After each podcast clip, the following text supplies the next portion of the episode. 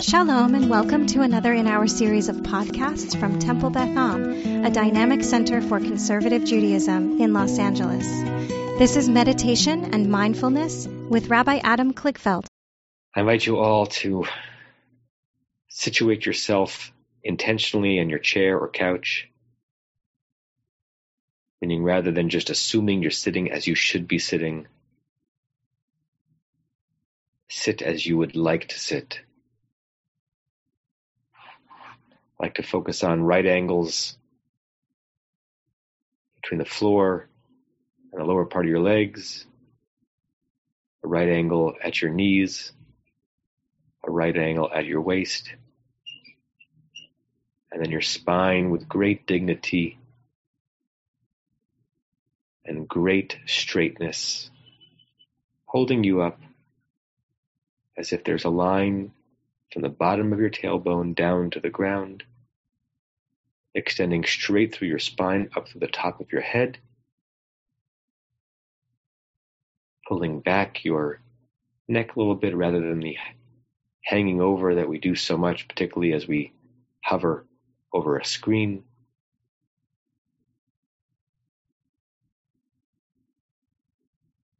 If you haven't yet already, close your eyes. Have your feet be flat on the floor so you feel the full contact between you and the earth.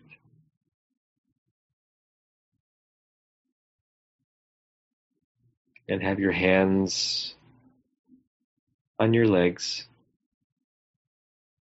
I usually do palms down, so I'm touching and embracing my very self. You can also have it be palms up, which is a stance of openness and acceptance.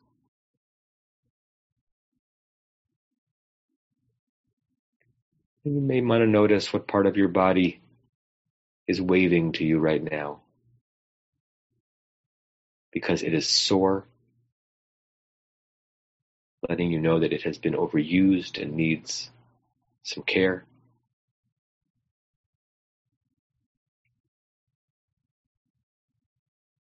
Upon saying those words, I noticed a part of my body that I had not noticed before that was sore and in need of some care. It's amazing how often we just glide over the signals our bodies are telling us. Or a part of your body that's waving to you and saying, I'm here. I'm ready. I feel great.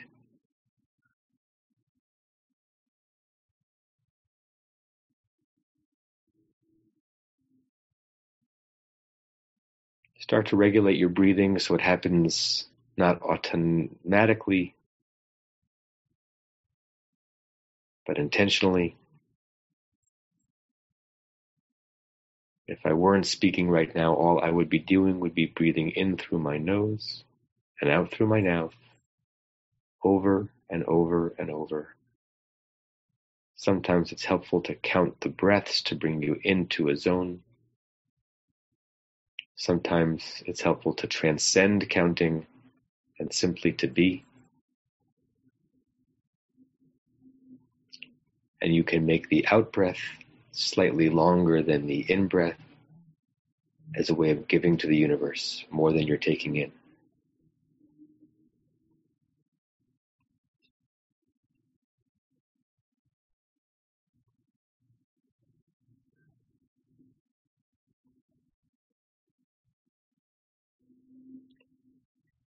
And as we're breathing and deepening and plunging and immersing, feeling our body and our spirits both as different things from one another and also deeply interwoven.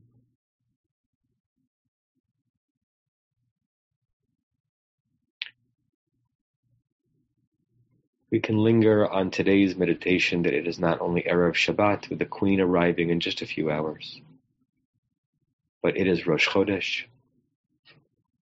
the first day of the month of Tammuz. I want you to picture in your mind an ancient ritual where the sages, sages had lookers looking up to the sky for the nearly imperceptible quarter ring of light on the edge of the moon that said, The month is a borning. Can you imagine an nearly entire disk of dark moon with the slightest of awakening on its edge? Our sages did not know how it happened. They could not tell you the astrophysics, but they were exceedingly alert to the fact that it happened.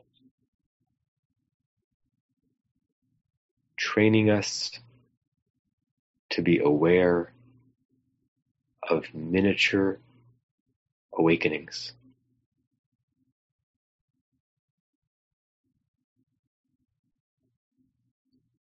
Celebrating almost infinitesimally small beginnings because they will turn into something.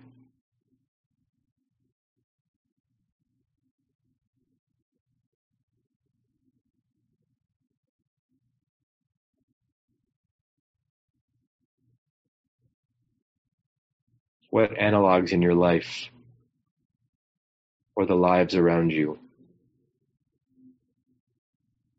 are there to that infinitesimally small band of light saying that something new is arriving.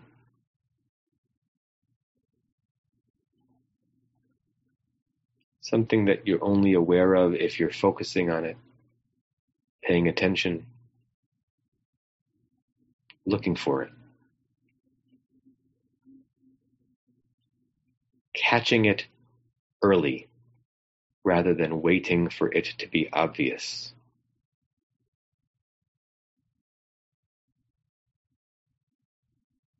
That is a rabbinic Rosh Chodesh. Championing the first part of a beginning, of a birthing, of a starting, of a reawakening.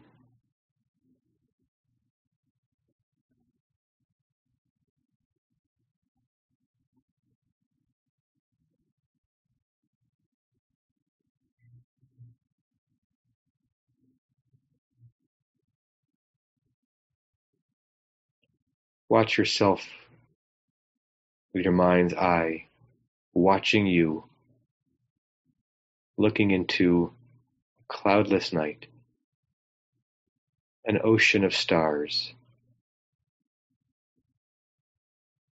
a dark, gray, black, unlit moon,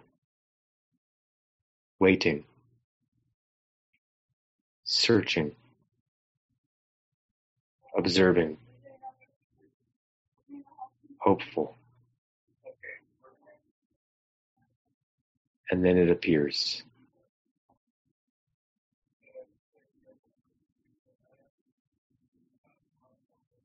It appears without announcing itself.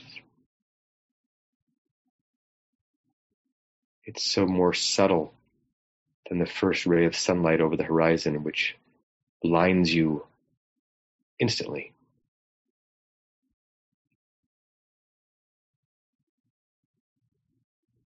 This is just a harbinger of the light that will come,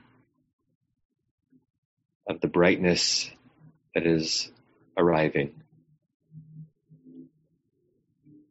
the beginning of something wonderful.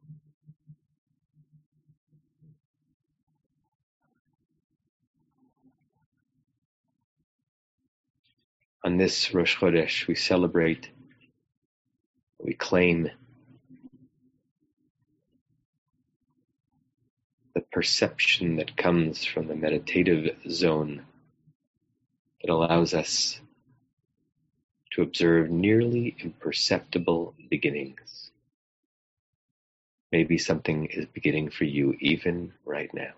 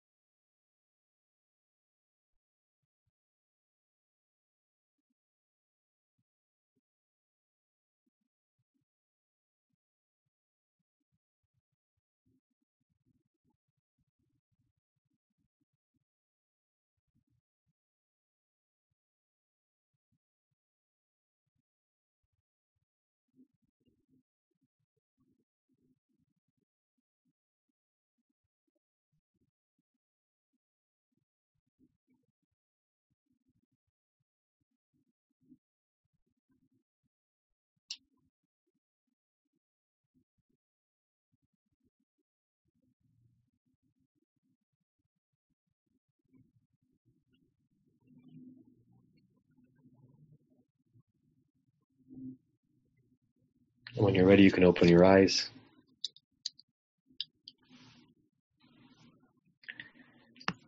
And I'll share the closing meditation prayer so we can say it together. We say this three times. May we and all beings have happiness and the causes of happiness. May we all be free of suffering and the causes of suffering. May we all experience true happiness that has no taint of suffering. May we live in great equanimity, free from burdening attachment to loved ones and contempt for others, but rather with compassion for all. May we and all beings have happiness and the causes of happiness. May we all be free of suffering and the causes of suffering. May we all experience true happiness that has no taint of suffering.